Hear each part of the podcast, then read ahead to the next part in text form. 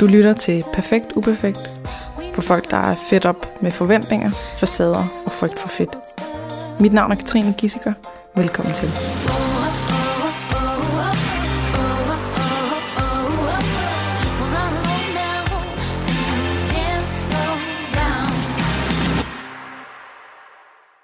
Velkommen i min podcast, Louise Råd. Tak. Fedt, at du øh, ville komme helt fra Fyn. Fedt, at du ville have mig. Ja.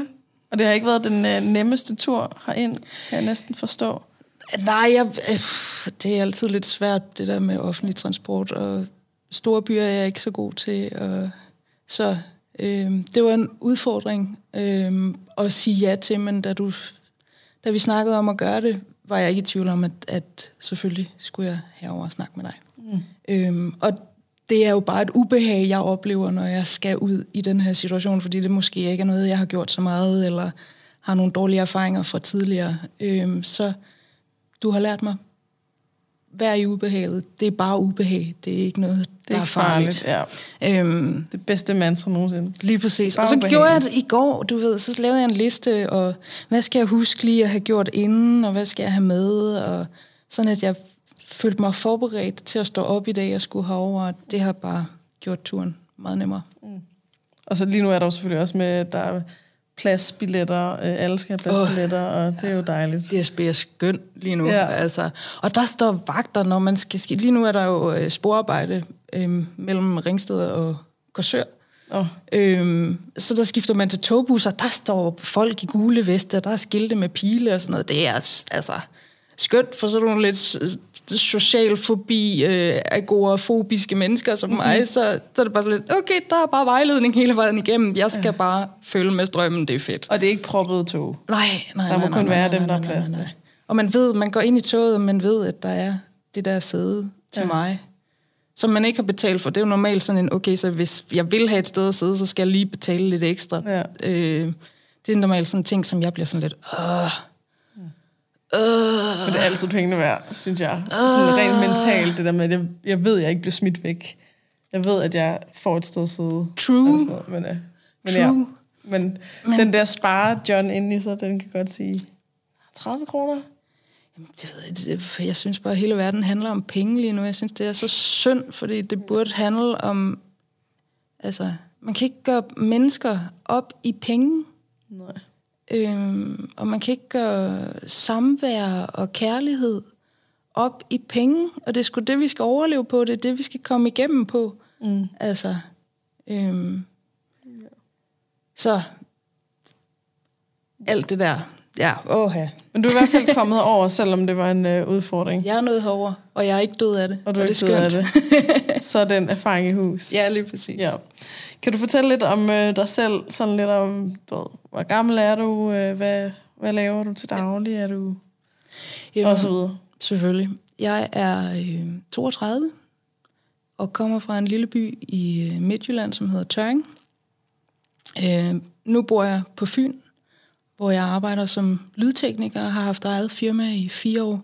Blev udlært som den første kvinde øh, i 2016 og har lavet de vildeste ting. Øh, været på et fantastisk eventyr med den her uddannelse. Øhm, ja. Nu, har, nu er det jo coronatider. Jeg har været hjemsendt øh, i fire måneder. Så jeg har dyrket min køkkenhave, og jeg har fået en hund. Det har jeg savnet at have. Og jeg har brugt tiden på en masse andre ting, end at fokusere på det der penge, tjene penge, arbejdsræs. Det har været lidt rart at få en pause Mm. fra det. Sådan en pause, der er okay, fordi hele verden tager en pause. Ja. ikke? Okay, alle tager en pause, så kan jeg Så også må jeg gerne, tage, så ja. må jeg gerne tage en pause. Jo, jo, og det arbejde, du skulle have lavet, det er jo blevet aflyst. Det blev, jamen, og der er ikke noget, altså min telefon, den blev bumstille øh, fra den ene dag til den anden. Ikke? Mm. Øh, det eneste, der blev ringet om, det var aflysninger. Ja. Og det der job bliver ikke til noget. Det der job bliver ikke til noget. Det, det er klart, det er jo lyd, lyd på forskellige forestillinger og øh, Koncerter, musicals ja. og også koncerter og så videre. Det er jo det er lige præcis alle de ting, der er råd jo. Alt det, der ikke måtte være den her sommer, Mm-hmm. er det, jeg skulle have lavet. Ja. Ikke det hele, men Nej, nej. jeg skulle have været med til at lave noget af det i hvert fald. Ikke? Ja. Og det er der jo bare ikke nu. Så går vi hjem Hjem. og laver have og Ja. dyrker noget, finder noget glæde ved at øh, dyrke nogle tomater og Ja. kartofler og sådan noget selv. Hov, jeg kan lave mad. Ja. Sådan helt, helt, det. helt Ja. fra bunden af. Det her, Det det, var et lille frø, og nu, nu mm. er det noget, jeg kan spise. Ikke? Mm. Øhm, det har været helt fantastisk. Øhm, og, og har givet noget selvtillid i sig selv, eller i mig selv igen, at, at okay, uanset hvad der sker med verden nogensinde, så skal jeg nok finde ud af et eller andet. Mm. Jeg kan godt finde ud af at bruge, min, bruge mine hænder. Nu kan jeg finde ud af at lave mad. Mm-hmm. Øhm, Det, er, det er et skill, som det, det, corona har givet. Så jeg, ja, jeg har fået mm. nogle, nogle skills, som jeg ikke lige var klar over, at corona ville give. Og som introvert og, og sådan, øh, ja, et lidt uden for systemet menneske, har det jo passet helt vildt godt til mig, mm. det her med karantæne. Øh, hvor jeg også har venner, som har været, altså, de har været ved at brænde, lige sådan, at, at da de første fire dage var gået, så var de så løb de jo på væggen, ikke? Ja, ja. Altså, var slet, ah! Øh, hvor jeg fikse slet, ah, vi kan chill for en gang skyld, og det er okay, det er dejligt. Ja. Og det der med at være lydtekniker, du siger selv, det er den, du er den, blev den, var den første kvinde i 2016, der blev uddannet lydtekniker. Ja, i så hvert du fald. lever jo i en rimelig øh, mandsdomineret domineret verden. 99 procent af mine kollegaer er Mænd. mænd. Og hvordan er det, når du er ude på jobs og sådan noget? Er, det, er der nogle re- reaktioner på sådan, ah, du kan da ikke være lydmanden? Eller er der... Ja, øh, det er en af dem. Øhm, jeg stod i lære på, øh, på Posten, øh, som er et spilsted i Odense. Øhm, og det er simpelthen så angstprovokerende øh, at stå der og vide, at man er den, der har den teknisk på det her store spilsted, og så kommer der et band ind. Og jeg ved jo, og har vidst fra starten af, at som kvinde, så skiller jeg mig ud i den her branche. Øhm, så der har været så mange blandede reaktioner. Jeg har prøvet folk, der er kommet ind, og jeg har givet hånd og sagt, det er mig, der er teknisk ansvarlig. Og alligevel så går de til min, øh, min hands. Eller er hands? hands? er dem, som hjælper med at få gearet flyttet fra bilen og ind på spillestedet. Okay. Øh, hjælper med at få sat op. Det er bare Det hænder. det er hænder. Ja. Ja. Ekstra, ekstra hjælp. Jeg kan ikke nå det hele, så jeg har nogle små minions, som mm. hjælper mig med at gøre de ting, øh, der nu skal gøres for at få en koncert op, op at stå. Så går de Øhm, hen til dem og Så går de hen til dem og, og, og snakker til dem, som om de er den tekniske autoritet. Og så mm. står man der sådan, det er mig. der, Jeg der er- jeg ved det godt, dig, ja. ved godt, jeg har bryster.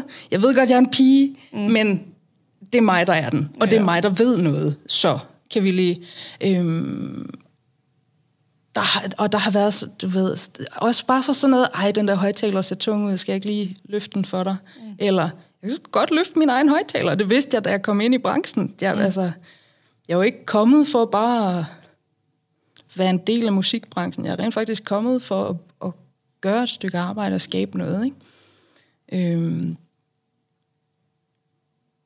Ja, og så får jeg tit mere øh, opmærksomhed nede ved lydpulten også. Der kommer altid en eller anden middelalderlig mand, som øh, er interesseret i, at det er en pige, der står bag ved pulten, lige skal spørge, og ved du, hvad alle knapperne de kan? Mm. Øh, eller øh, et eller andet. Jeg får generelt bare mere opmærksomhed, positivt og negativt, mm. tror jeg. Øh, Er der, er der meget sådan tvivl omkring det der, som du siger med, at øh, om du er en, en kvinde, så kan du vel ikke.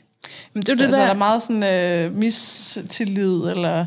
Det er jo et af de er der- helt rigtigt, det du siger, fordi det er jo- virkelig det. en af de der, øh, øh, øh, hvad hedder det, hedder det et bias, som vi arbejder imod, det er jo det der med kvinderteknik. Mm-hmm. Øh, og det hænger sammen med, at kvinder kan ikke køre bil, kvinder kan ikke øh, slå søm i. Mm. Øh, Det der, de hjælpe, hjælpeløse de kvinder. hjælpeløse kvinder, ja. Øh, mm. Det ligger og det bare så ikke, fordi vi kan sagtens det der med teknik.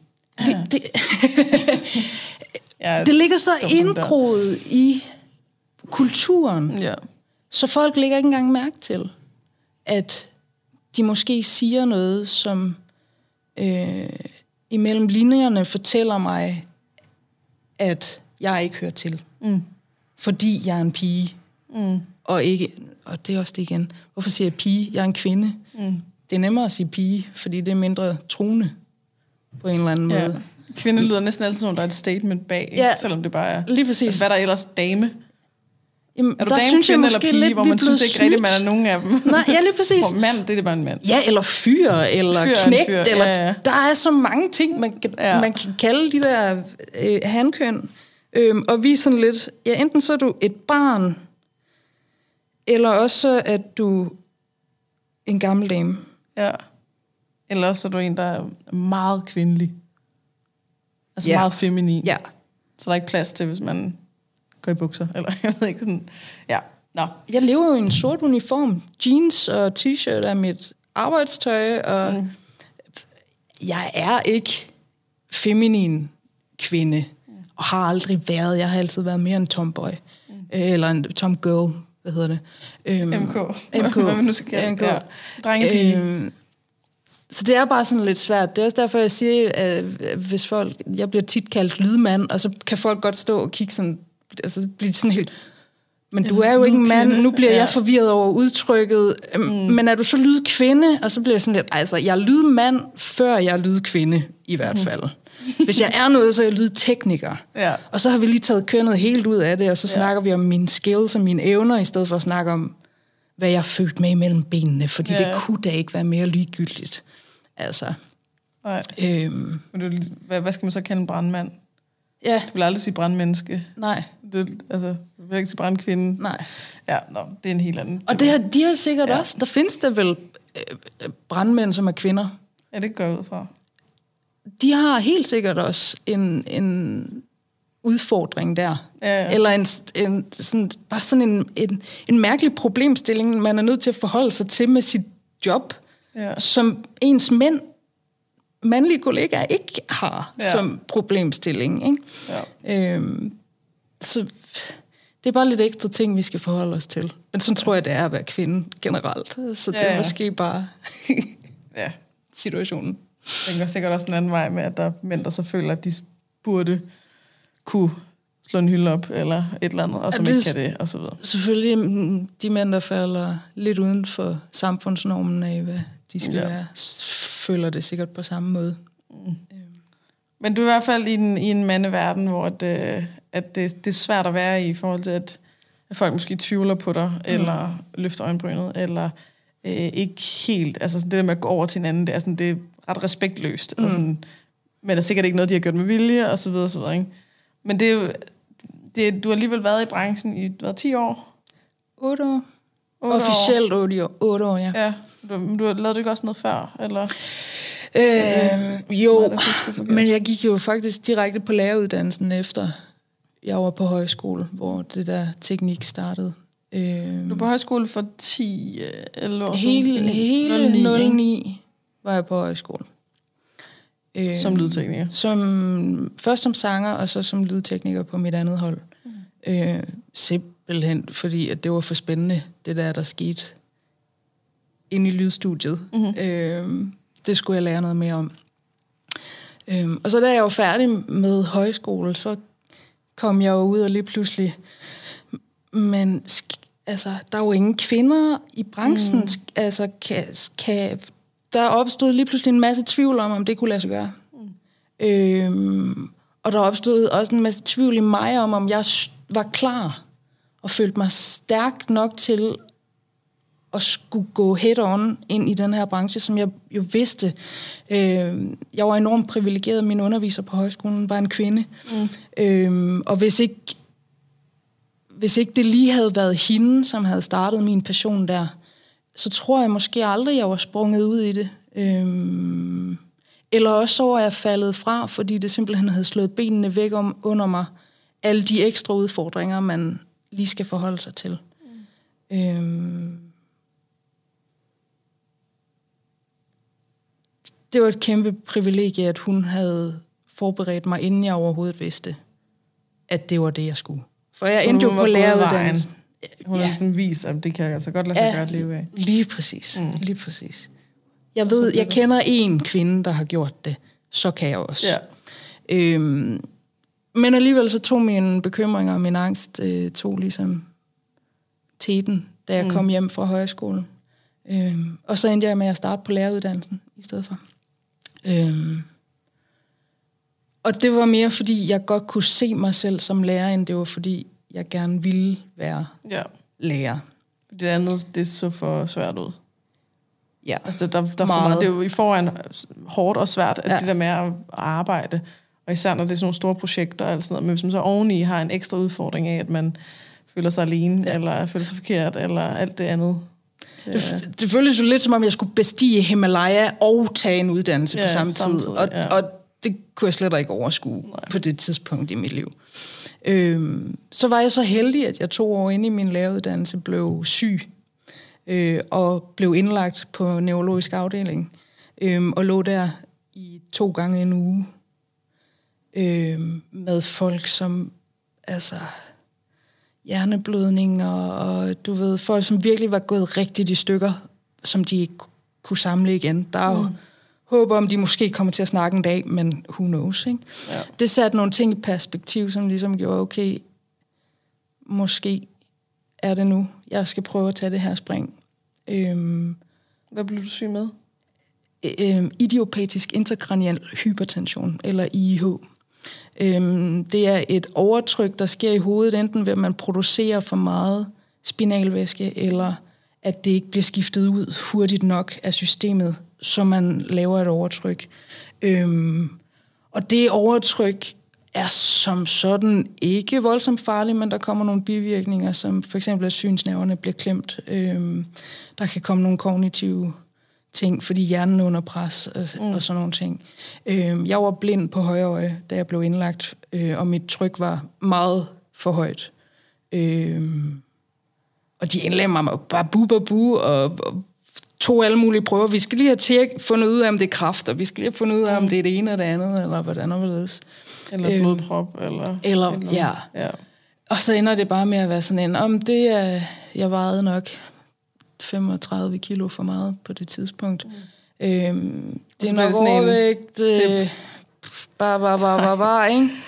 Hele den der tur. Altså helt seriøst, de sagde, at det var fordi, du var overvægtig, Ja. at du ikke kunne se ud af ja, højre og øje. det får de stadigvæk at vide, dem som bliver diagnostiseret med den sygdom. Mm, kæft. Øh, til trods for, at der faktisk ikke er beviser for præcis, hvad det er, der går galt i systemet, når man, man får Jamen, den det er jo sådan en, ikke? lidt ligesom irritabel sygdom, som bliver sådan en skraldespandsdiagnose, så, så kører man også bare om, det, det er nok din overvægt. Fuldstændig. Og har du, du har du ondt i albuen? Jamen, det er mm. din overvægt. Ja. Og men er du forkølet? Jamen, det er overvægt. Du altså sådan, det får bare skylden for alt. Ja. Ej, hvor irriterende. Øhm. Åh, oh, det er altid. Men jeg vidste godt, jeg var for stor på det tidspunkt, så et eller andet sted var det jo fair nok. Det er jo også en ting, jeg har kæmpet med hele mit liv. Jeg har aldrig været en nips. Bliver det aldrig. Øh, Men, men så fik jeg ligesom chancen for at skifte uddannelse. Øh, Og jeg havde 3-4 måneder, sådan der fra midt i foråret til, til ny uddannelse startede i august, hvor jeg bare kunne fokusere på øhm, at være syg, fokusere på at tabe mig. Øhm, og det var det eneste, jeg gjorde, indtil jeg startede uddannelse. Så jeg nåede at tabe mig 25-30 kilo, øhm, og startede uddannelse, og så sagde det bare, pff, og som en raket, og øh, jeg blev skudt af. Altså, Hvordan? Øhm, jamen, på, på sådan en rejse, hvor jeg startede på skole, vi startede 32, og jeg var den eneste pige. Da vi sluttede i 16, var vi 19, og jeg var den eneste pige. Mm. Stadigvæk, ikke? Øh, man starter på skole, det, man kommer på erhvervsskole. Jeg har gået på skole i Frederikshavn, øh, som er enormt langt uden for land og lov, især i den her branche, hvor aktiviteter er centreret om København og Aarhus mm. øhm, primært. Så vi sidder 32 unge mennesker, primært drenge, på et skolehjem i Frederikshavn, og der skal vi være i 10 uger. 20 uger var grundforløbet. Øhm, og lære alt det her og starte op, og hvordan virker en lydpul, hvordan virker lamper, hvad er lys, hvordan blander man farve, altså mm. alle mulige mærkelige ting. Øhm, så det var fuldstændig ligesom at være på højskole igen, bare mm. kun teknik, mm-hmm. og det, der følger med. Øhm, og Men det, det der, var, er det, er det, det var, en god ting? Det er eller? absolut en, okay. absolut en god ting. Absolut ja. en god ting. Øhm, hele, under hele grundforløbet forsøgte jeg jo så at få en læreplads.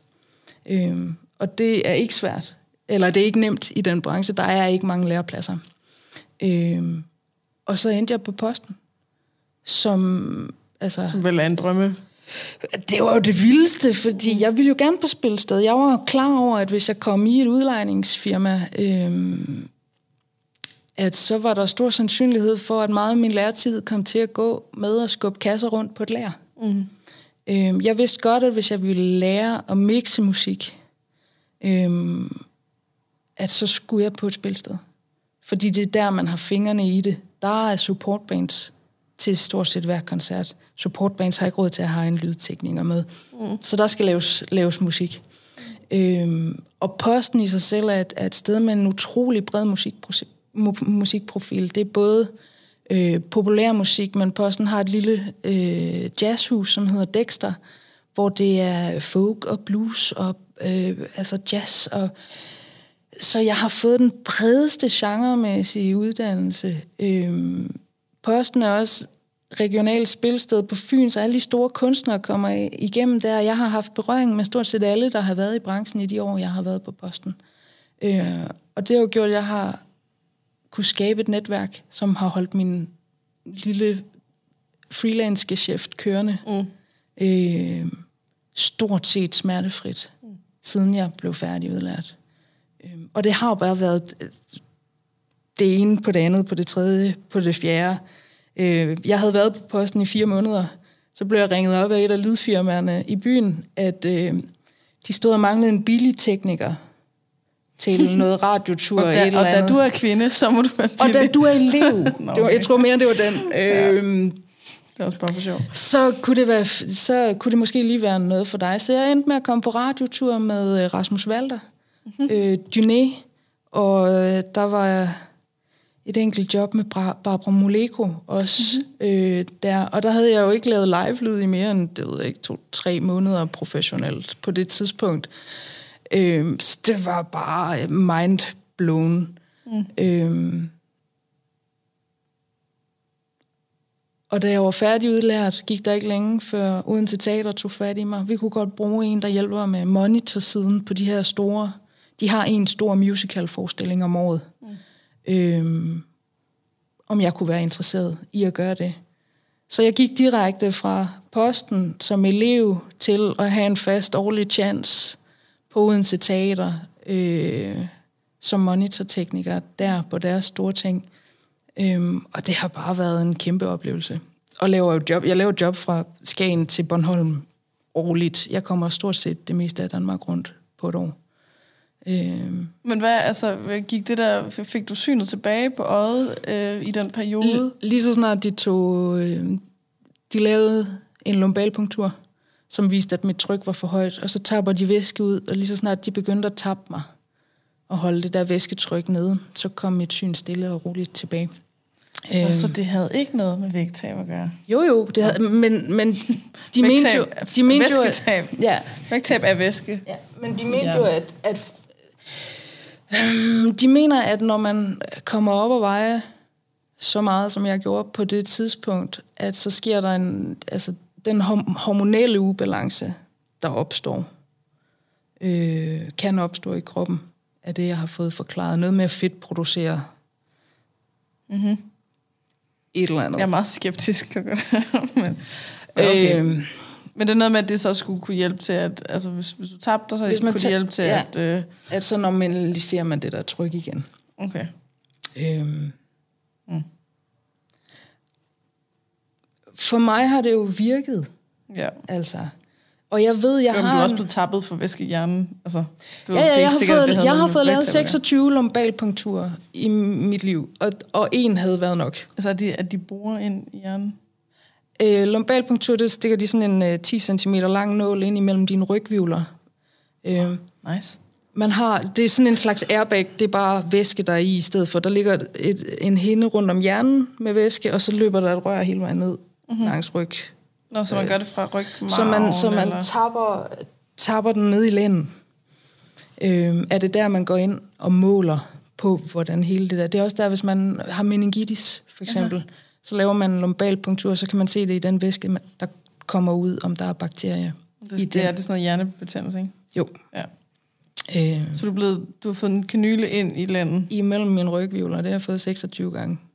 Lækker. Succesfyldt 26 gange. Altså det er de Nå, færreste af okay. de der stik, der sad der første gang. Øh, den værste gang, der, blev, der stak de gange. 12 gange. Der skiftede de nål 12 gange. Og hver gang så blev den der nål, du ved, droppet ned i sådan et metalbækken. så jeg kunne høre hver gang, de ej. skiftede nål.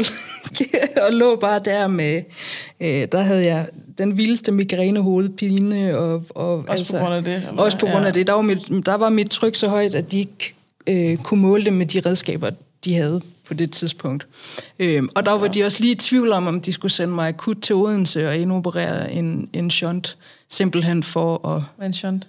En shunt, det er en ventil, man sætter ind i hjerneskallen, sådan at når der så er overtryk i øh, hovedet, så lukker den væske ud. Så, Okay. så øh, træ- får man trukket en slange fra den enten ned i mavesregionen, øh, regionen, eller der er flere steder, man kan føre den der slange hen til Så bare afløb. væk fra hjernen. Ja, bare væk, mm. bare væk fra hjernen. afløb? Eller? Ja, det er et afløb, et overløb, Okay. en overtryksoverløb. Mm-hmm. Øhm, heldigvis skete det ikke. Mm. Jeg var meget opsat på, at jeg skulle ikke have have. Nej. De skulle ikke bore, de skulle ikke bore i, i mit hoved. Nej. Det synes jeg ikke var fedt. Eller i hvert fald, så ville jeg have chancen for at rette op på det selv først. Jeg ville have chancen for selv at kunne tabe mig, mm. hvis de sagde, at det var det, der virkede. Øh, så ville jeg skulle prøve det inden. For når først man får lagt sådan en shunt ind som voksen, så altså sandsynligheden for, at man skal reopereres igen og igen og igen, er Ja, for stor. Ja. Øhm, og der er så mange skræmme historier. Mm. Og det sidste, jeg ønskede på det tidspunkt, det var at være gift med hospitalsvæsenet. ja. Det tror jeg ikke, der er nogen, der har lyst til. Nej. Nej. Okay, så, så det, ja, det lyder at have været, til en, at have været en rejse. Øhm, jeg leder lige efter en, en let overgang hen til, at vi... At, øh, det vi snakker om inden... Det øh, blev, øh, Jamen, inden det blev øh, en vi tur optog... rundt. Fordi du, du nævnte sådan den der følelse af, at du altid har været forkert, mm. eller altid har været en... Du kaldte det en alien. At du har altid været bagud, at du har følt, at du var i øh, den forkerte familie, du har følt, at du var øh, i et altså, forkerte land, i et forkert alt muligt. Kan du fortælle lidt mere om det? For mig er det bare en grundfølelse. Mm. Øh, og det er en følelse, der altid har været der. Jeg har endnu ikke helt fundet ud af, hvor den kommer fra. Men jeg har affundet mig med, at den er der. Øhm, og at det er okay. Den er ikke farlig, og den har ikke ret heller. Øhm, men jeg har bare altid følt, at jeg... Altså, som om, at jeg levede i en dimension ved siden af. Der, hvor virkeligheden var. Øhm, og ikke kunne bryde igennem muren og komme ind til de andre og bare stå bange på en glasvæg og sige, hallo, jeg mm. står lige her. Der er der ikke nogen, der vil se mig. Mm. Øhm, og aldrig blevet set. Øhm,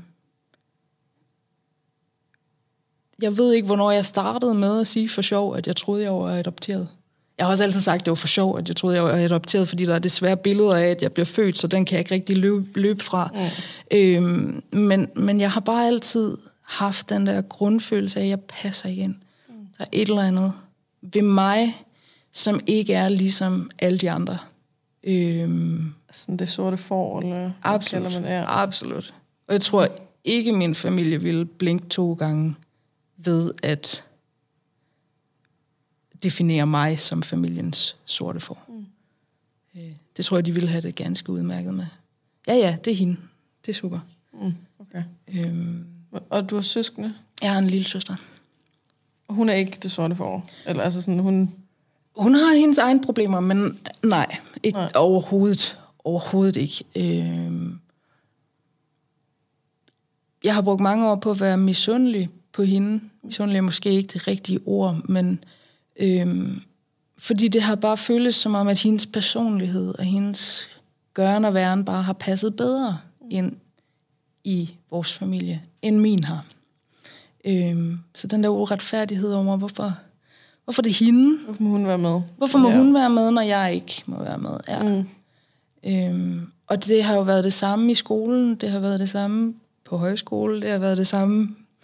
Nu har jeg så, altså, og så nogle gange så er jeg endt i situationer, hvor jeg godt vidste, at jeg ville være det sorte for, som for eksempel på min uddannelse. Mm. Ikke? Var, der var jeg klar over det. Måske er det i virkeligheden altså, hele mit liv, der har forberedt mig på at tage den her uddannelse, og ende i et job, som jeg elsker, at det har ligesom været vejen igennem. Jeg skulle lære, at det er okay at være udenfor. Mm. Det er heller Ja, ikke, det det- er ikke kan altid- farligt at være uden. Man dør ikke Nej. af at være udenfor. Det er bare ubehageligt. Ja. Bare. Ja, bare. Ja. Men det er sådan en, øh, du ved, hvad, der er ligesom to retninger at gå. Okay, hvis du altid føler dig meget forkert, jamen, skal du så, øh, skal du så ekstra meget finde et sted, hvor du føler dig ligesom alle andre? Mm. Eller skal du gå helt den anden vej og sige, okay, nu finder jeg simpelthen et sted, hvor jeg det sted er anderledes end alle de andre. Ja. Altså nu finder jeg nu finder jeg en branche, hvor jeg er den eneste kvinde. Ja, der findes sikkert andre, ikke? Men sådan, altså, hvor der er nogen, der vil mene, at det, så det er alt for voldsomt. Mm. Men man kan også se det som, at det er der, hvor du virkelig bliver tvunget til at blive okay med at være anderledes. Eller Lige sådan. præcis. Så Lige det der med at føle sig anderledes, det er jo ikke bare en følelse, det er også faktuelt. At du ved, alle de andre er mænd. Ja, og det bliver en styrke mm. også. I hvert fald, hvis man formår, altså formår at vende det til det. Ja. Øh, som det jo er med alt for meget her i livet. Det handler 100% mere om ens mentale tilgang til det, Ja. End det handler om, hvad der egentlig sker. Ja. Øhm, og det er jo klart en fordel for mig at være kvinde. Jeg bliver husket. Det betyder også, at jeg skal gøre mit job 110 procent. Jeg skal Ja. være fucking dygtig til det, jeg laver, fordi ellers så bliver jeg en dårlig repræsentant. Mm-hmm. Og så føder jeg bare endnu mere til det der, kvinder kan ikke finde ud af teknik. Mm-hmm. Er Øhm, ekstra pres på, at du skal være perfekt. på en eller anden måde, til mm, men det falder jo bare i god tråd med min egen perfektionisme. Altså, mm. jeg, jeg, når jeg gør et job, så gør jeg sgu et job. Mm. Altså, øh, det, det, og jeg gør det til den absolute bedste præstation, jeg kan gøre mm. med de forudsætninger, jeg nu har. Ja. Øhm, og det har så heldigvis været nok. Gudskelov. ja. Øhm, Jamen, det, er, det er ret blæret at vælge den der, okay, men så, så tager jeg den her vej. Fordi ja. Ja. der, er ligesom, der er nødt til at blive øh, okay med, at det er sådan, jeg har det. Og det er ikke farligt. Eller også er det jo, fordi det føles som hjem. Jeg har været vant til at være udenfor hele mit liv. Ja, det kan man selvfølgelig også. Så Det er den velkendte tryghed bare- af, at jeg er udenfor. Ja. Eller, Ja. Jeg tror heller ikke, jeg kan finde ud af, altså lige pludselig at være et sted, hvor alt bare er nemt og. Nej. easy peasy, så tror jeg, det tror jeg, at min angst ville køre helt i øh, altså ja. selvsving over. Ja. Der er ikke noget galt. Der må være noget galt Ja. ja. et eller andet Åh, sted. Find det, find det, Åh, find nej. det, find det, find det. Ikke? det er helt forkert, at der ikke er noget galt. Lige præcis. Ja. Ja. Lige præcis. Så er det nemmere bare at sætte sig i den rolle. Men det, det er jo fordi, jeg brænder for det der med teknik. Det er jo fordi, det kilder mig helt vildt alle mulige steder. Både, både i min krop, det at stå i et publikum, i en sal, hvor tingene spiller, hvor bandet er der den dag, altså, hvor det hele går op i en højere enhed. Det, mm. det fedeste hej. magisk, ja. Og det at være med til det at vide, at hvis ikke det job, jeg har gjort i dag, det var blevet gjort, så havde vi ikke været der. Det er så vidunderligt. Øhm, og mange af de mennesker, der er i branchen, der er sgu mere stille og roligt. Altså, det, det er ikke så vigtigt, hvordan du ser ud. Det er ikke så vigtigt, hvordan... Mm. Altså, hvordan behandler du de folk, du arbejder sammen med, og du er dygtig til det, du laver? Mm. Det er det, der tæller, ikke? Ikke har du det rigtige du tøj, vejer, eller, eller vejer du du det rigtige? eller- Ja, lige ja, ja. præcis. Alle de der... Det kan man sige, det er nok også ret sundt egentlig. Helt vildt det, det er vel det sunde ved Helt- en mændeverden. Det er, helt der, vildt sundt. Det er ikke gået op i, hvad for en mærke, din taske har, eller et eller andet ligegyldigt. Undskyld til alle, der går op ja. i det. sorry, sorry. Fair, sådan- nok, fair nok for jer. Øh, Det, det med at rykke sig hen i noget andet, ikke? Altså rykke sig hen i noget, hvor at det er nogle værdier, man kan genkende til. Mm. Altså nu, jeg nævnte det der med Joe the Juice, inden vi optog, at at for mig, der var det jo, det var, det var et sted, hvor der var nogle andre værdier end dem, som jeg havde, hvor det, man gik meget op i image, du gik meget op i, hvad din adresse var, for eksempel. Mm. Altså, du ved, bor du i København K, eller bor du i København NV? Mm. Har du Der er jo meget forskel. Ja, øh, du ved, det er sejt, at... Øh, du ved, hvad for noget tøj har du på? Har du tøj fra H&M, så er du ikke sej. Øh, har du, du ved, mærkevaretøj? Hvad for nogle sneakers har du på? Er det, er det et ægte Nike, eller er det fake Nike? Altså sådan, hele det der... Og, og hvor, hvor tit går du i byen, og hvor går du i byen henne? Og, og at man... Så er det selvfølgelig også, at du skulle følge med i fodbold. Mm. Jeg kan ikke finde noget mere kedeligt i livet, end at kigge med på, at andre spiller fodbold. Og fodbold øh, trigger noget i mig lige specifikt for tiden. som, Okay, øh, så det, det går vi lidt elefant over. Men bare det der med sådan, du ved, at, at rykke mig, altså, fordi det handlede ikke for mig om at, øh, at være i the Juice for at, at skulle være der for evigt, eller sådan, det var, et, det var et slags dare, eller en slags sådan, øh, øh, jeg vil, jeg vil kunne stå fast i mig selv, mm. selvom jeg er i det her. Og så, da det så blev for meget med, at de, det blev for respektløst, så stoppede jeg, ikke? Ja. Men det der med at, øh, at, at, altså at gå et andet sted hen, ikke? Find, finde en, øh, et fællesskab, eller altså et sted, hvor man arbejder med nogle ting, hvor man går op i noget andet. mm. Altså jeg synes jo, det er jo fantastisk at være selvstændig, for eksempel, fordi der er ikke, altså i John Juice, der bliver bedt om at tage make på, ikke? Altså det var sådan en, hey, gider du godt se lidt pænere ud? Eller sådan, ikke? Altså, det er der sgu da ikke nogen, der fortæller mig, når jeg er selvstændig. Jeg har øh, generelt aldrig make på. Jeg har lige make på i dag. Det er meget mærkeligt, og jeg kunne næsten ikke huske, hvordan der mascara fungerede, og stak den ind i øjet og sådan noget, ikke? Men det var sådan det der med at, jamen det, for mig er det ikke det, der er vigtigt. Det er ikke vigtigt, at at mit udseende er godt. Mm. Altså, det, det er vigtigt, at jeg laver noget godt. Ja. Det lyder som om, det er lækker verden. Det, er- det er det jo. Altså selvfølgelig, men nu skal man ikke... Skal, skal, altså, der findes jo selvfølgelig... Altså, musikbranchen er også øh, forfærdelig på nogle andre områder. Mm. Øh, og når man kommer op i kunstnerlaget som kvinde, ligger der jo jo, stadigvæk... så er der jo. Så, Ja, så er der ja. stadigvæk en masse... Øh, så, så branchen er ikke fri Nå, for nej. det på, Nå, på nej, det, ingen jo, måde. altså, det er ligesom forskellen på at være øh, kameramand. Være den, der er bag kameraet, og den, der er foran kameraet. Lige ikke? præcis. Lige Hvis du er den, der er foran kameraet, så er der en masse pres på, at du skal se ud på en bestemt måde, ja. og du skal være på en bestemt ja. måde osv. Hvis du er den, der er bag kameraet, så er det vigtigt, hvad du gør. Lige præcis. Og det, Og det har været ikke? enormt befriende at komme ind. Altså, det har været enormt befriende at blive en af de sorte t-shirts, fordi vores fornemmeste job er jo netop at være usynlig. At være usynlig, ja. Altså, jo mindre folk, der kommer til de her arrangementer, vi laver, lægger mærke til os, jo bedre har vi gjort Ja. ja. vores arbejde. Ligesom rengøring. Ligesom sådan, rengøring, ligesom, ja, der er flere eksempler på det. Øhm, og det gør jo netop, at det bliver nogle andre værdier, man kan tillade sig at fokusere på. Mm. Og det handler om, om dygtiggørelse, mere end det handler om facade og prestige. Øhm, og det gør, at hele kommunikationen også bare har en anden tone. Mm. Og det er enormt fedt. Mm. Øhm, Man kan være lidt mere sig selv, gå ud fra. Absolut, absolut. Ja. Og så er det jo også, altså det er sjovt at være pige med drengene, og øh, At være en af gutterne. når jeg nogle Åh. gange giver dem en, en, ja, nej, for en af Nej, gutterne okay. bliver jeg aldrig. Nej, okay. Og det tror jeg, jeg tror kvinder, der siger, at de er en af gutterne, øh, enten så ved de ikke, hvad det går ud på, eller også så er det bare noget, de bilder sig ind. Okay. For jeg tror ikke, man som kvinde kan være en af gutterne. Nej.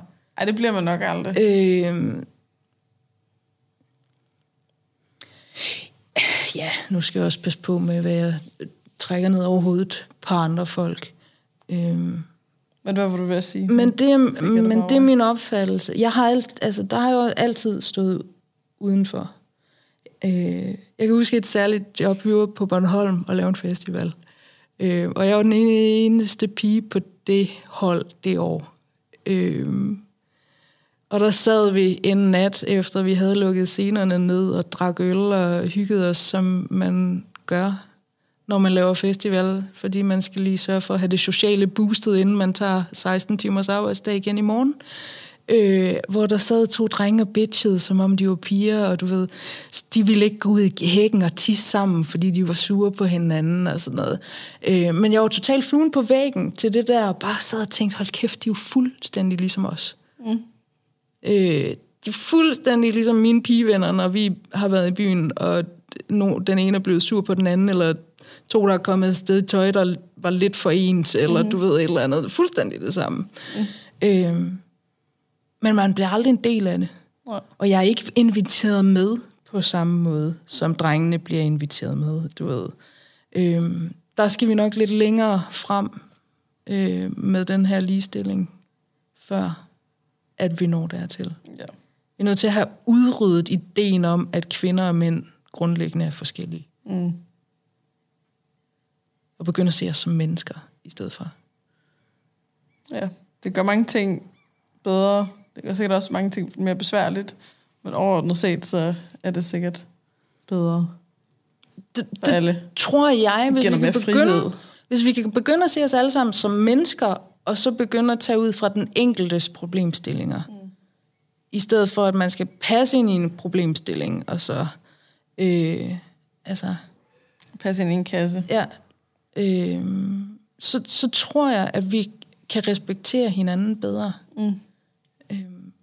Hele pro- problemet der ligger jo netop i, at det ene køn har mere værdi i nogle sammenhænge, mm. end det andet køn.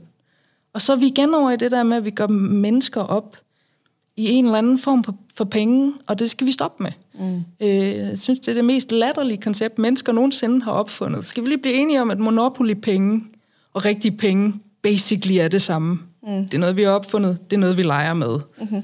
Så lad os lade være med at give det så meget magt. Ja. Øh, og lad os komme tilbage til at behandle hinanden ordentligt i stedet for. Mm. Lad os lade være med at behandle hinanden efter, hvor mange penge, der står på bankkontoen, og så behandle hinanden efter, hvordan man behandler andre mennesker mm. og ja, dyr. Ja, væk fra udseende. Og, og altså, det, er, det, det er min verden. Ja. Ja, men apropos det der med kasser, altså det, nu ved jeg ikke, om jeg skal til at spørge ind til noget, du ikke vil snakke om. Øh, du spørger bare. Du nævnte lige inden vi optog, at du faktisk vil blive udredet for, om der måske rent faktisk er en eller anden øh, diagnose, eller noget, der kan forklare den her følelse af altid at være sådan lidt udenfor, lidt ved mm-hmm. siden af, og kan du fortælle lidt om det, hvor du er i den proces? Øhm, jamen, jeg er i den proces lige nu, at jeg venter på øhm, at komme til udredning hos en psykiater, må det være, øhm, for om jeg er autist. Mm. Øhm, og det var sådan en ting, der øh, tilfældigvis droppede ned i mit skød sidste efterår, fordi der poppede en video op på YouTube, øh, som stillede mig nogle spørgsmål, hvor jeg var sådan lidt, hvorfor føler jeg mig så connected til den her diagnose, de her ting, de siger, de der... Og sådan der, en slags, tag den her test for at se, om du... Ja, lige præcis. Okay, ja. Øhm, hvorfor er det, at det giver mig nogle svar på nogle ting, jeg aldrig har fået mm-hmm. før. Og så kørte jeg jo i et, et, et totalt kaninhul, altså. øhm, der findes en masse forskellige test på nettet, man kan tage, øh, som giver nogen, en nogle tal, som professionelle så kan mm-hmm. vurdere, om, om man er på, på spektret eller ej. Øhm, og jeg begyndte at tage alle de her tester. Jeg begyndte at se YouTube-videoer. Jeg begyndte om alt muligt. Øhm.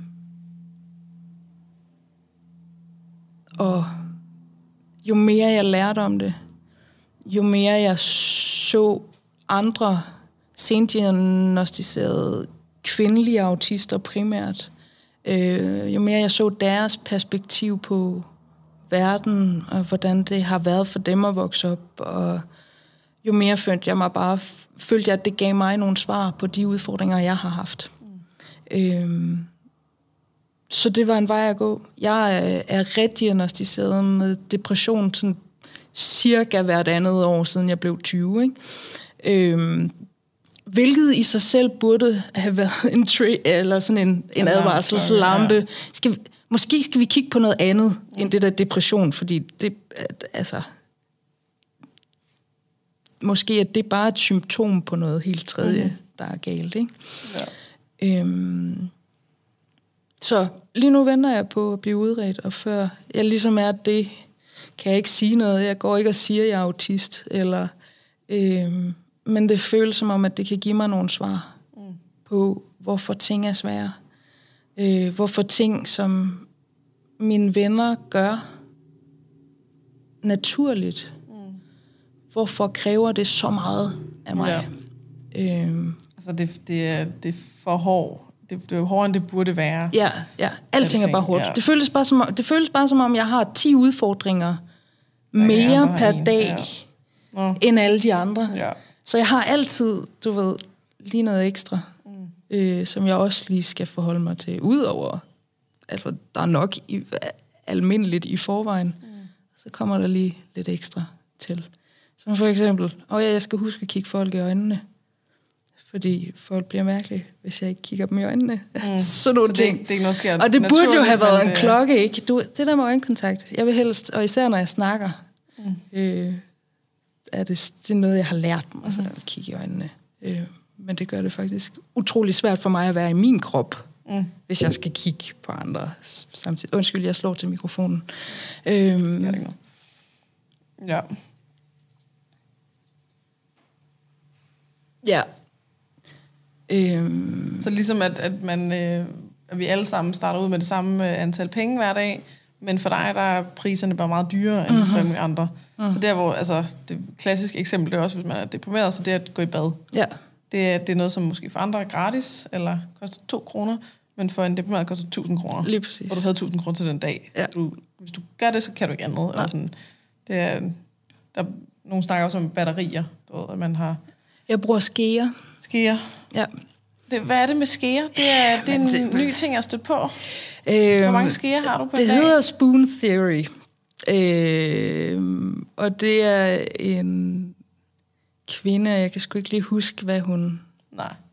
fejler. Et eller andet kronisk, og som skulle forklare det til en veninde. Mm. Og hele den samtale har hun så forfattet til et blogindlæg, og det er faktisk 10 år gammelt, eller sådan noget, okay, det der no. blogindlæg. ja, lidt, så det er sådan en gammel, gammel ting. Men hvor, hvorfor sker? Øh, ja, men det er noget... Hvor, hvor mange sker Det er noget med, det? at de sidder på en restaurant, så det var det, der lige var der, så det er, øh, altså, sådan okay. en, vi bruger, hvad vi lige har. Okay. Øh, men, men penge, det kan alle forholde sig til. Penge kan alle altså. forholde sig til. Øh, og det, det er rigtigt, men, men det giver også en lidt forkert opfattelse af, hvad overskud er, synes jeg, penge, fordi penge er en meget håndgribelig størrelse. Mm. Øhm, og det er overskud ikke øh, på mange måder. Øhm, overs, ja, overs, enig, men, men ja. Overskud er også defineret af den situation, man er i. Øhm, og overskud kan forsvinde sådan her. Øhm, Ja.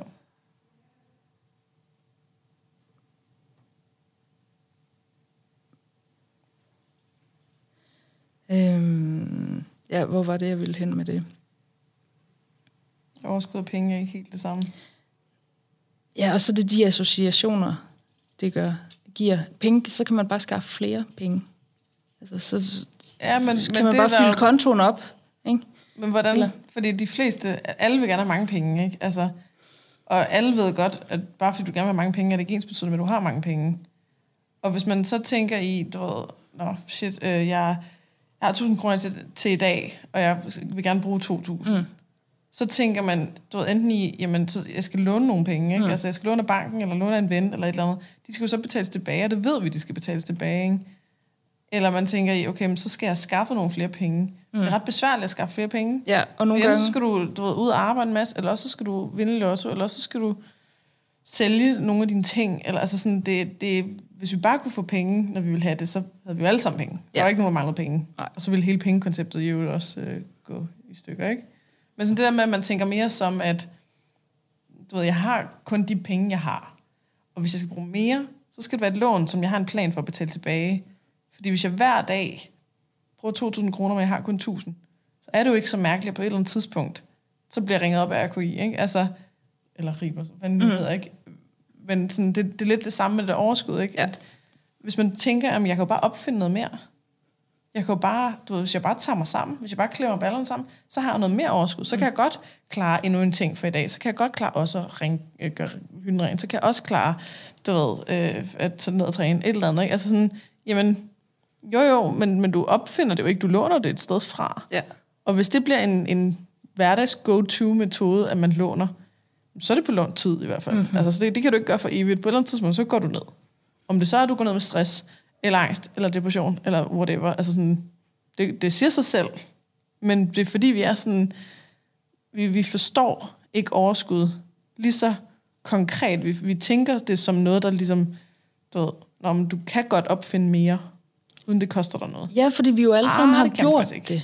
Ja, ja, præcis, men, men man Eller, har også eller vi har alle sammen tilbage, oplevelsen af, at vi har gjort det. Mm. Og den oplevelse af, at vi har skabt mere overskud, er ikke nødvendigvis koblet sammen med det der slag, vi fik fire dage efter. Nej, det har- det hvor kan vi vi lå og græd i sengen i seks timer, Ja.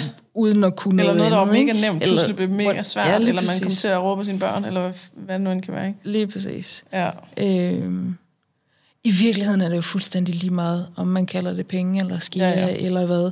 Det handler om at kunne definere, at det er en opbrugelig størrelse, mm-hmm. og Det er at, en begrænset og at, ressource. at det virkelig er noget, man skal være bevidst om. Mm. Øh, nogle mennesker kan gå igennem hele livet og klare det fint og ikke være bevidst om det, og tillykke til jer, hvis I, hvis I overhovedet er lytter til den her podcast. Det kunne jeg ikke forestille mig. Jeg har Øh, synes også dem, der så bare har masser af penge, masser af overskud, hele vejen igennem, ikke? Ja, lige, ja, lige præcis. De, der, de vågner bare med overskud på kontoen hver dag. Åh, jeg hader de mennesker, ikke? øh, ikke fordi jeg hader jer, det er Nej. Fint. Man er bare Øh, pissemisundelig. Pissemisundelig. Hvorfor skal det være så nemt for Ja. jer, når det er så svært for nogle af os andre? Men det handler om det der med at være bevidst om det. Og acceptere det. Uh, Ja, ikke? ja, lige præcis. Ikke, ikke at blive frustreret, ikke at blive sur, ikke mm. at blive alt muligt over det, fordi det koster også overskud. Mm. Og så Ja, det er bare ekstra. bruger man det bare endnu hurtigere, Ja, ja, ja. ja. end man gjorde i forvejen. Øhm, og hele den der snak, hold kæft, man, jeg var jo 25, inden jeg overhovedet begyndte at kunne snakke med mig selv om mm. mit overskud. Hvorfor? Hvorfor er det noget, jeg skal finde ud af som voksen? Mm. Hvorfor er der ikke en voksen, der har fortalt mig, vist mig, lært mig? Mm. Øh, men må ikke det er en følelse, rigtig mange mennesker sidder med, Ja. at ja, jeg er kommet ud fra skolen, og jeg kan læse, og jeg kan skrive, men Hvad med alt det andet? hvordan er man voksen? Hvordan håndterer man følelser? Mm. Hvordan håndterer man stress? Hvordan håndterer man økonomiske problemer? Hvordan, altså Ja, ja. alt, alt det der, det er bare sådan en... Det må du lige Held og lykke, held og lykke med at Det- finde ud af det. Det kan alle jo. Nu, nu er du blevet 18, så nu er du blevet stemplet, og så bliver du skubbet direkte ud i, øh, i bassinet, og good luck. Altså, jeg, altså, hele debatten omkring, hvad der burde være i skoler.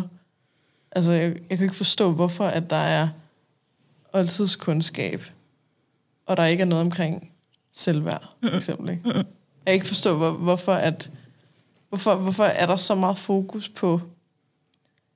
Ja, nu skal jeg jo passe på, hvad for en fag jeg vælger at sige nu, ikke? Men sådan... Øh, fransk, tysk, et eller andet. Hvad mindre man... Du ved, ej, nu skal jeg også... Det, der, det kan selvfølgelig også være vigtigt at skulle lære fransk for sprogforståelse. Jeg ved det ikke, et eller andet, men altså sådan, jeg synes bare, der er nogle, nogle andre fag, der er rimelig meget mere vigtige, fordi hvis de ikke er på plads, så er alt andet ligegyldigt, ikke?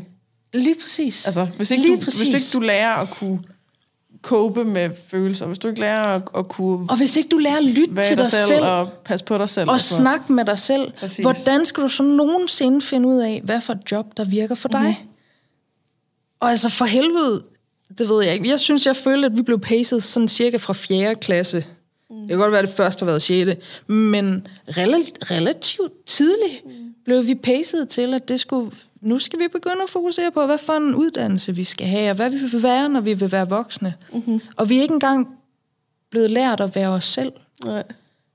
Øh, så jeg forstår godt, hvis der er mange unge, der har oplevet og stadigvæk oplever den der frustration i at skulle svare på alle sine store livsspørgsmål, ikke engang vide, om man geografisk set selv vender på hovedet, eller... Ja. Altså, du ved... Men det er lidt ligesom at putte makeup på et skelet. Eller sådan, ikke? Altså, der, er, der er sådan nogle grundlæggende ting, der skal på plads først, før det overhovedet giver mening at pynte. Du kan heller ikke stå med du ved, at have lavet øh, et stilas på en lejlighed, og så begynde at hænge billeder op. Eller, altså sådan, mærkeligt eksempel, ikke? men altså, du, det, der, der skal du hænger noget, ikke noget, en billeder op base. i, du hænger ikke billeder op i en lejlighed før at vinduerne er sat i, Præcis. dørene er sat i og væggene er Præcis. malet. Altså, du, du, har ikke bare bare vægge med billeder og øh, du ved Uden tag. gennemtræk og sådan, ikke? frit ja, ja. til loftet. altså, Ja, Øhm. jamen det, og hvis, hvis basen er på plads, jamen så kan man både nemmere lære alle de andre ting,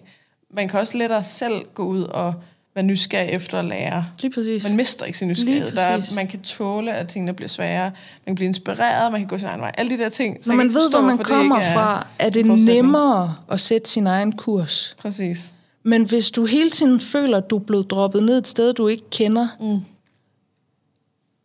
så kan du ikke finde ud af, hvor du skal hen af. Mm-mm. Altså, øh, men man ved, jeg kommer derfra, så min retning må være cirka her. Mm. Ikke? Så har man noget at gå ud fra.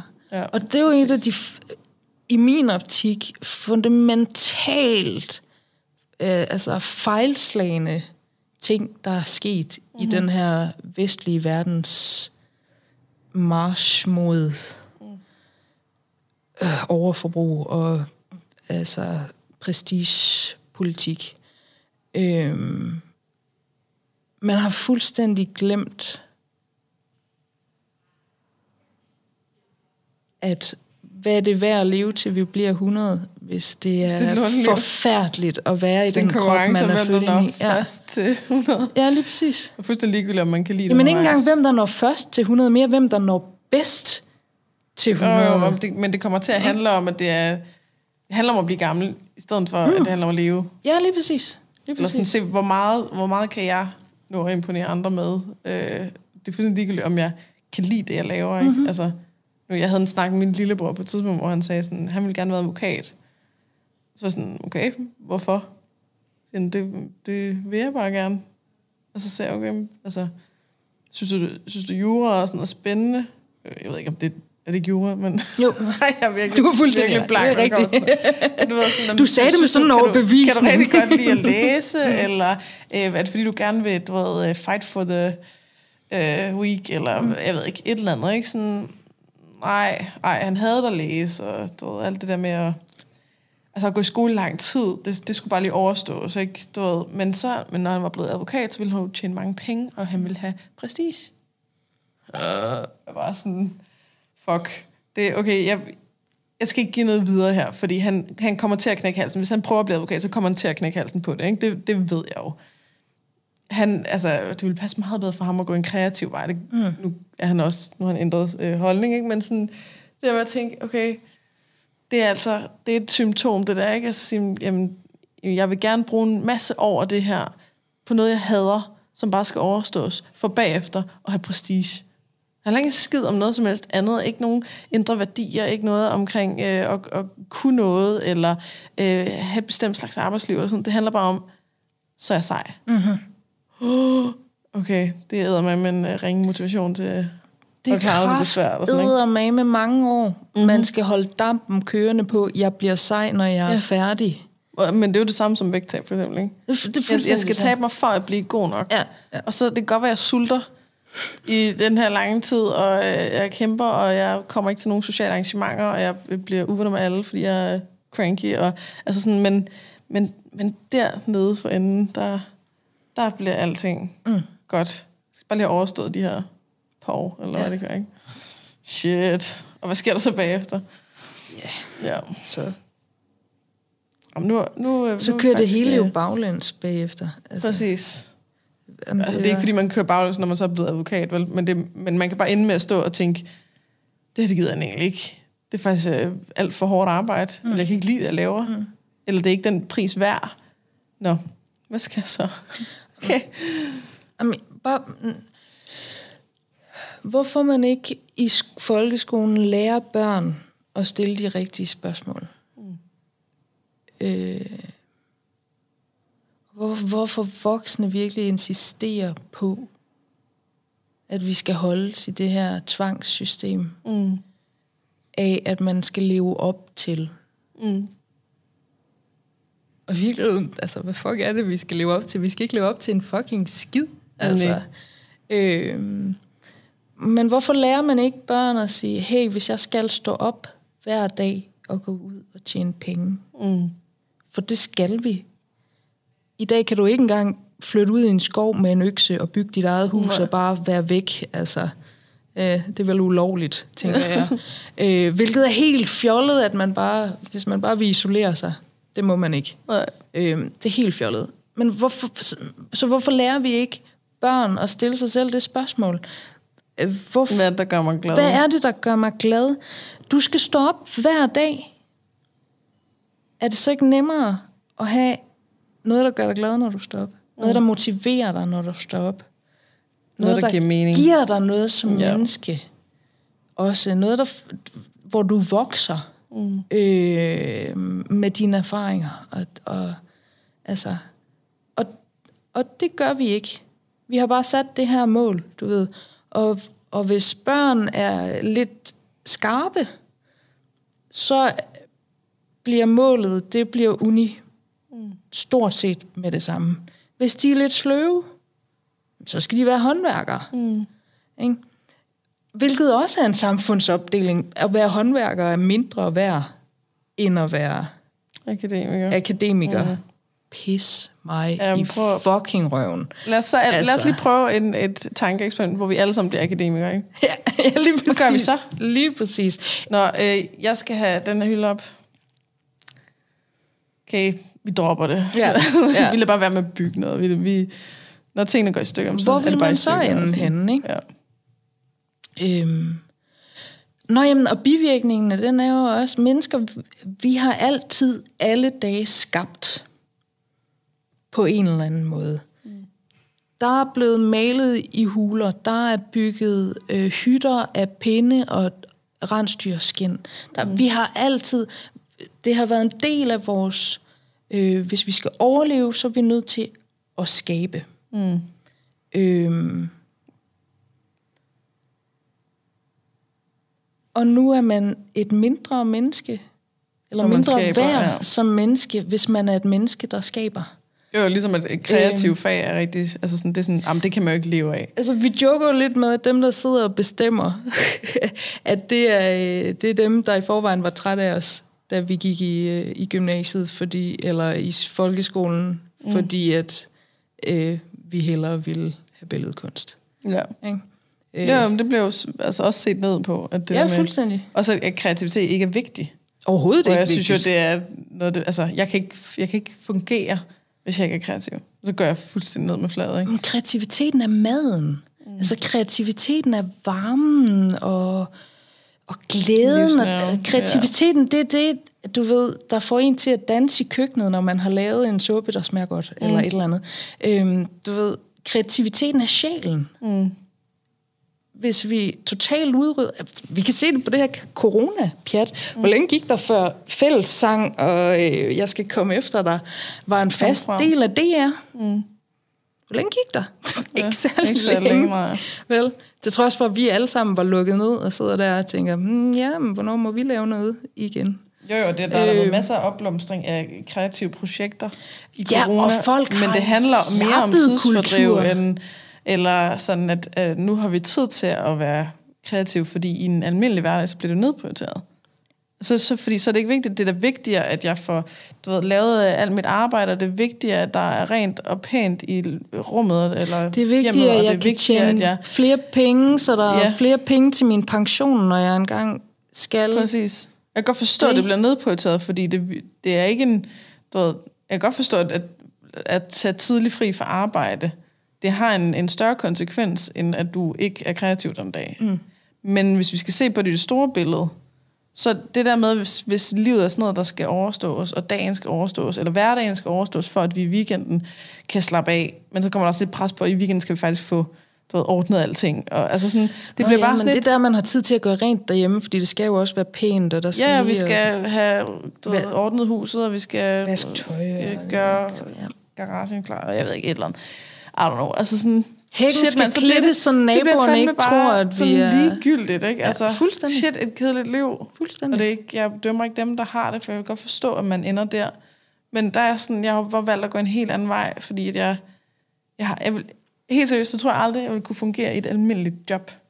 Det der med at skulle møde op på bestemte tidspunkter, og arbejde hver dag, uanset hvordan jeg har det, og at der er nogle andre, der definerer min opgave for mig. Jeg tror simpelthen ikke, jeg ville kunne klare det. Jeg ville sikkert godt kunne klare det, hvis jeg skulle, ikke? Men sådan, det der med, og at jeg selv kan få lov at bestemme. Og jeg, der er en masse andre ulemper ved at være selvstændig, og det ved du også. Og, altså sådan, Absolut. det betyder, at jeg bliver nødt til at give kald på økonomisk sikkerhed, for eksempel. Ja. Og det er der no, for nogen vil det være en kæmpe stressfaktor, så er det heller ikke sundt længere. Men det der med at kunne, at næsten alt, hvad jeg laver, er jo en eller anden, øh, det- jeg, der er ikke noget, jeg kan køre på sådan autopiloten. Jeg kan ikke lave den her podcast på autopilot, af at jeg nu sætter mig bare til at sådan, du ved, trykke start, og så sker der sig selv. Jeg kan ikke lave et foredrag på autopilot. Jeg kan ikke, jeg kan ikke lave en, en Instagram-post, hvor jeg bare du ved, trykker på en knap. Jeg kan ikke lave en koncert på autopilot. Præcis, jeg kan stå man skal sådan, alting er nyt. Altså, du, Ja, du laver aldrig tiden. det samme. Det vil hele tiden være nyt. Lige præcis. Hver dag er Hver dag er ny, ny dag. ikke? Altså, Ja. Og det kan også blive lidt meget, men, sådan, men det der er grundlæggende med, at jeg selv får lov at lege med ting, jeg synes er spændende. Og så kan det godt være, der kommer nogle udfordringer, og det kan godt være, at jeg så ikke har økonomi, og det kan godt være alt muligt. Men det er meget vigtigt for mig. Og det, det er helt fair, at andre har det på en anden måde. Men jeg tror bare, at der er mange, der ender der uden selv at vælge det. Ja, jeg tror, de ender der, fordi de er blevet ført dertil. Ja. At det, det er sådan en, der er jo ikke andre muligheder. Selvfølgelig er det sådan. Lige Selvfølgelig præcis. er det et hamsterhjul. Og det ville vi jo Mm, netop det? Udrydde, sådan, hvis ikke? vi fik lært de der skolebørn Ja. at stille sig selv de der spørgsmål. Ja. For så ville de aldrig hoppe på hamsterhjulet og aldrig være i stand til at komme af det Nej, igen. jeg tror ikke, der er nogen, der drømmer om Altså. hamsterhjul. Jeg tror ikke, der er nogen, der sådan tænker, Nej. åh, oh, hvor gad jeg godt, at du ved, Ej, det var hver dag bare var det kæmpe der hamsterhjul. rum, Ja. og øh, tidligt op, når man har sovet for lidt, og afsted på arbejde, og børn afsted, og hente børn, og lave mad, og så skal man lige rydde op, og så skal man i seng igen. Og så er dagen gået. Mm. Jeg tror ikke, der er nogen, der, der har det som en drøm. Og hvis man så har, hvis man har et job, hvor man virkelig synes, det giver mening, altså hvis man arbejder med et eller andet, lad os sige, øh, øh, Amnesty, eller hvad hedder de der, altså sådan noget menneskerettigheds ja. øh, halløj, ikke? Eller øh, man arbejder for du ved, noget med naturen, eller man arbejder med at hjælpe andre, man er psykolog, eller et eller andet, ikke? Altså sådan et eller andet, der giver mening, hvor man virkelig synes, jeg gør en forskel, og jeg, jeg bidrager med noget. Så er det måske okay, at, det er, at der er en masse andet trumrum, hvor man arbejder meget, fordi den der del giver mening. Men hvad så med alle dem, der går på arbejde, og synes, at, altså, at kun går på arbejde for at få løn, ikke? Mm. og hader sit arbejde, kan ikke lide sin kollega, kan ikke lide sin chef, kan ikke lide sine opgaver, eller måske endda arbejder på noget, man synes er dårligt for verden. Men du ved, jeg gør det for, at jeg er nødt til at tjene Jeg er penge på et eller nødt til andet. at tjene penge. Eller har natarbejder, hader han natarbejder, eller, altså sådan, puha, det, det Og må der- godt nok være noget. Der tror jeg da, at vi i Danmark trods alt er mere privilegeret Mm. øh, end gennemsnittet. Ja, det tror Som- jeg, at vi altså- er på alle, alle parametre. På, på de fleste parametre øh, er vi enormt privilegeret herhjemme. Og Altså, vi har det lidt for godt, ikke? Sådan, vi har det så godt, at vi rent Nej, faktisk bliver... nej, nej, nej. Nu, det, skal vi lade, det skal vi faktisk det skal vi lade være med. Ligesom at vi ikke kan sammenligne vores smerte med andre menneskers smerte, problemer, øh, whatever, så kan vi heller ikke sammenligne det, vi gør godt, med hvad de andre ikke gør lige så godt. Mm. Altså, øh, og vi skal ikke begynde at få dårlig samvittighed over, at vi har det Nej, bedst. nej. Altså, Nej, nej, jeg tænker bare, det, det, giver, det giver adgang til nogle helt... Eller det, det skaber nogle helt nye problemer. absolut. At der ikke er... Øh, altså, sådan, at der er, ikke er hungersnød. Men, gør, men problemer at vi er jo et livsvilkår. At, at, at, at overspisning bliver et problem. Eller sådan, Men problemer er jo et livs- ja, livsvilkår. ja, ja, ja, ja. Øh, mennesker vil enormt gerne udrydde problemer. ja. Ja. Det kan man ikke. Nej. Når man fjerner et problem, så, så skaber man et nyt. Så skal vi, det var også en ting, man skulle lære børn i skolen. At problemer er ikke farlige. Ja. problemer er bare noget, der skal håndteres. Mm. Hvis man ignorerer det, så bliver det bare til et endnu større problem. Mm. Og, og så... Og at, at lykke kommer af at løse problemer. Lykke Det er kommer ikke, af at løse det, det problemer. kommer ikke af, at der ikke er problemer. Nej, så lykke, lykkelige, lykke ikke? kommer af den proces, man er igennem for at løse det, der gør mm. en ulykkelig. Ja. Øhm, og, og det er jo virkelig, virkelig, virkelig, virkelig vigtigt, at man ikke er bange for den proces. Mm. Altså, øhm, og jeg tror, det er derfor mange folk ender i hamsterhjulet, fordi de tør ikke udfordre. Mm. Øh, de, de tør ikke at gå ind i processen. Mm. Øhm, fordi de er mere bange for at tabe noget, end for hvad man kan vinde. I virkeligheden taber man ikke noget som helst ved at gå ind i processen. Man kan blive klogere, og det er aldrig et tab. Øh, man kan lære, at man har begået nogle fejl. Det er heller ikke et tab. Men det kræver balls, at man, man går ind i og tænker, gud, jamen, måske har jeg faktisk brugt de sidste 10 år af mit liv på noget, jeg ikke kan lide.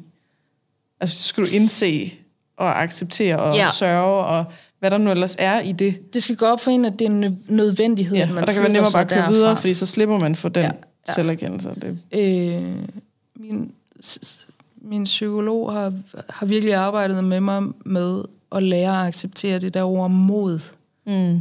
eller at være modig. Han har kaldt mig modig så mange gange, Mm. øh, og jeg har haft lyst til at slå ham mm. hver gang, fordi modig er det sidste, jeg føler mig, og altid har følt mig. Mod er ikke en følelse, jeg har mærket. Mm. Øh, men jeg har gjort nogle ting, som bliver opfattet som modig, fordi det var nødvendigt for mig. Fordi jeg vidste, at jeg ville ikke kunne se mig selv i spejlet, hvis ikke jeg bed min angst og min frygt for alle de ting, der kunne fejle i mig, og sprang ud i det. Mm. Øhm, konsekvensen af ikke at gøre det ville være større end konsekvenserne ved at gøre det. Jo, men det er ofte i forhold til altså sådan kort, den kortsigtede regning og den langsigtede. Der er den, den kortsigtede plejer at være...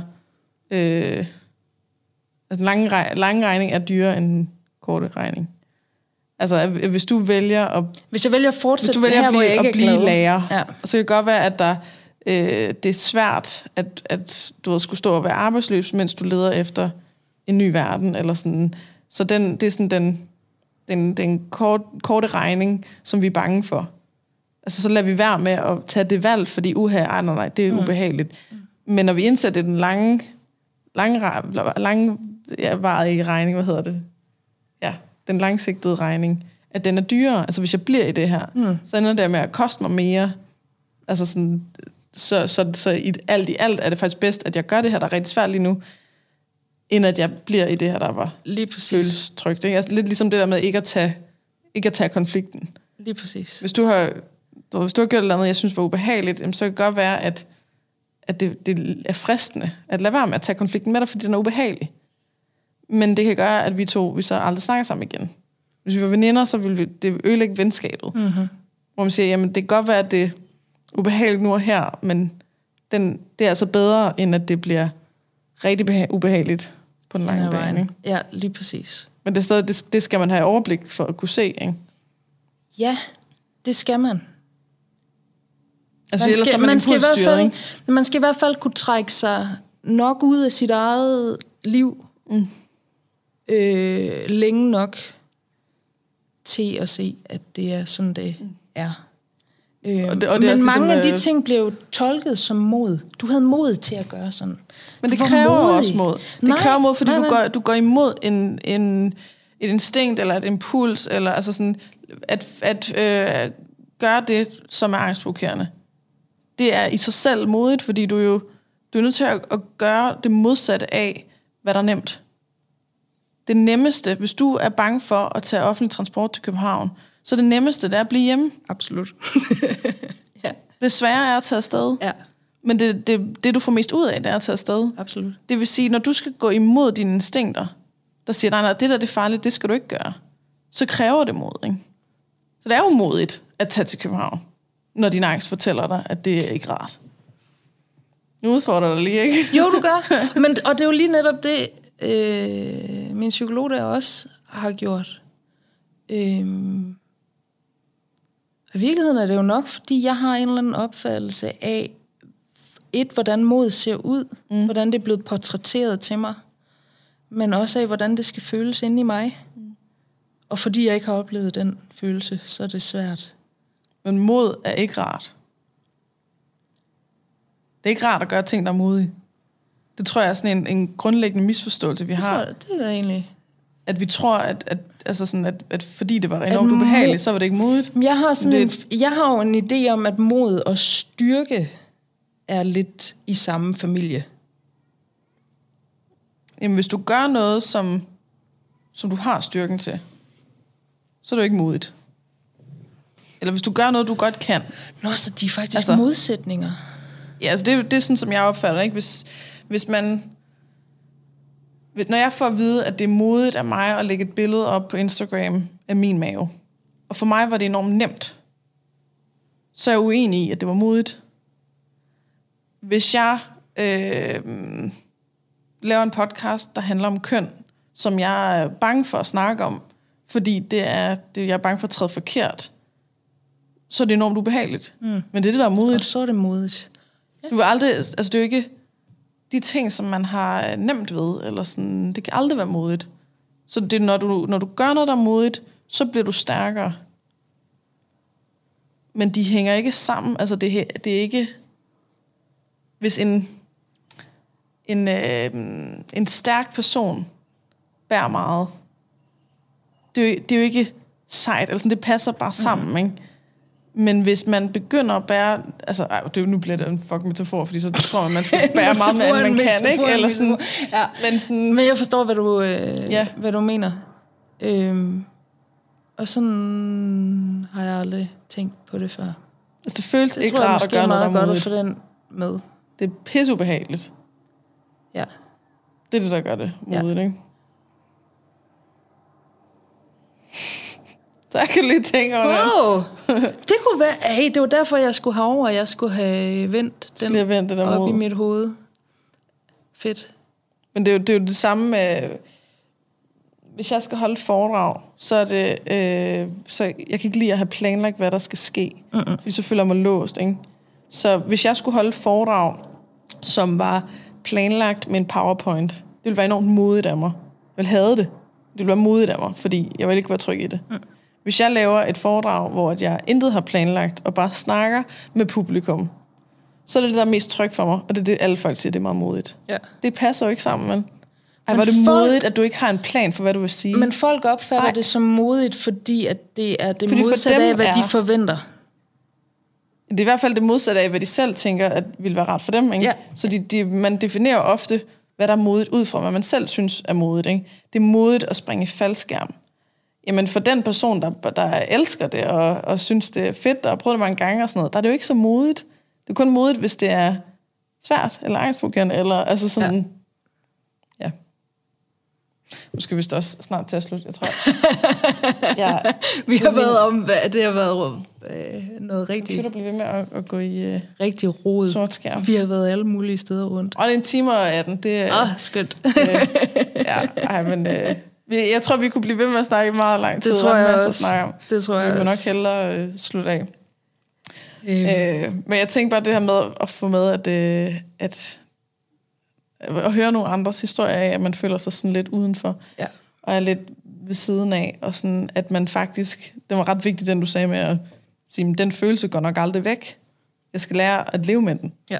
Og det er noget andet end at... For så ser man det som en følelse, og ikke som fakta. Altså, så tænker man, okay, det er en følelse af, at jeg er forkert. Det er ikke faktuelt, at jeg er forkert. Så hvis jeg lærer at leve med den følelse, bare som en følelse, jamen så kan jeg faktisk leve det liv, jeg vil. Lige præcis. alligevel, ikke? Lige præcis. Det, det handler om den der mentale tilstand. Hvordan du går til det mentalt, definerer 100% hvordan situationen ender med at være. Mm.